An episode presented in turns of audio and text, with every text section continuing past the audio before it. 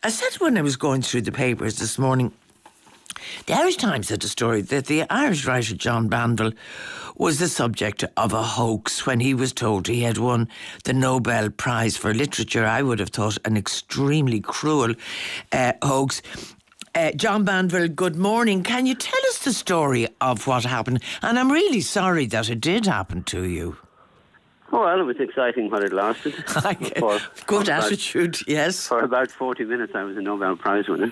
Um, I learned a lot of things about myself in about 40 minutes, I can tell you. Uh, and since I'm a novelist, all experience is material. Right. It wasn't wasted. Yeah. I was at my physiotherapist. I was having some job work done on my, my poor sore hip. And I was lying face down on the couch.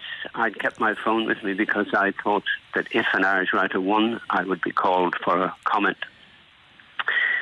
And a call came through at 11.20, 11.23, I think. Stockholm. Um, person on said, this is Mats Malm. I'm permanent secretary of the Swedish Academy. You won the Nobel Prize. Wow. He said, you and another woman whom I won't name um, and he said, you know, he was very convincing. He said, you know, which prize you want? Do you want it for 2018 or 2019? Because they were awarding two prizes. He read me the citation they were going to publish. Um, so, as I say, he was convincing. And anyway, you know, who was I to disbelieve somebody telling me I'd won the Nobel Prize? But uh, it, it seems utterly extraordinary because I know from reading that you that you were asked to ring back and you did ring back, and I no, just I wasn't. No, no, no, I wasn't asked to ring back. Oh, I, were you not? I checked the number and I phoned it back to verify it, and it was the Swedish Academy. But of course, I couldn't get through to the Swedish Academy because the lines were all blocked. But it was the Swedish Academy. So that was an extra thing that convinced me. And um, and then when did you hear otherwise? Well, I phoned everybody I could think of to tell them this is wonderful news. People were in tears, people were throwing their hats in the air. And then my daughter phoned me at noon and said, Dad, uh, I'm watching this live and you were not one of the winners. So I immediately thought, oh God, it was a hoax.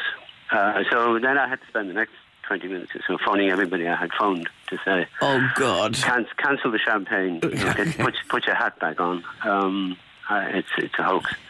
Uh, then when I when I finished those calls, I had a voice message from the same person saying, "This is Mats Malm. I'm very very sorry. There was a disagreement in the committee. We had to give it to other people. Um, you know, I'm ashamed. It's it's terrible." Mean, he was quite quite convincing.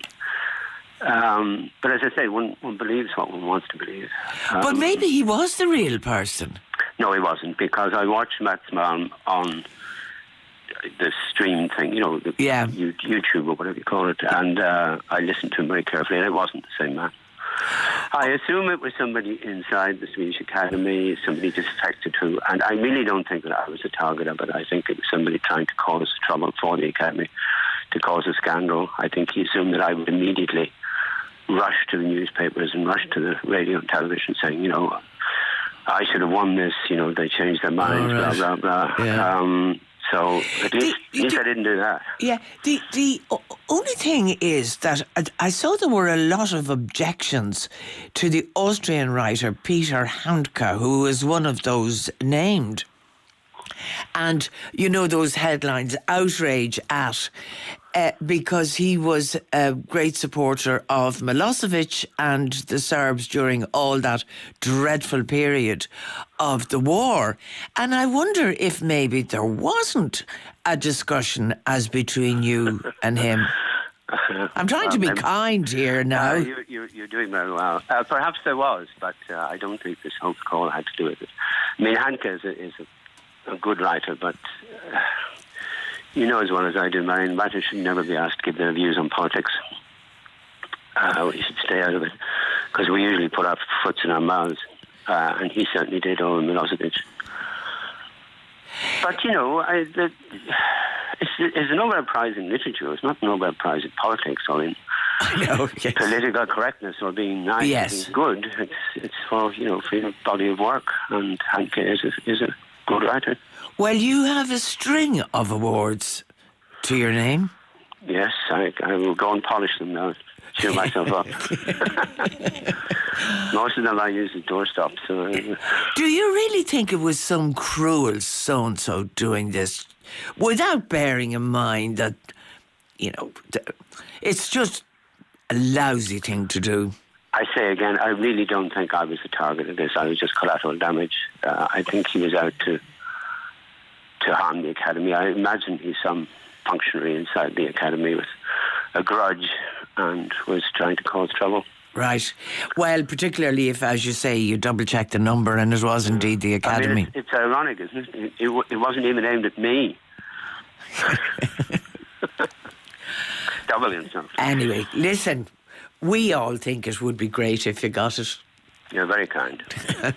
Uh, n- not normally, but anyway, on this one, I just thought it was really mean.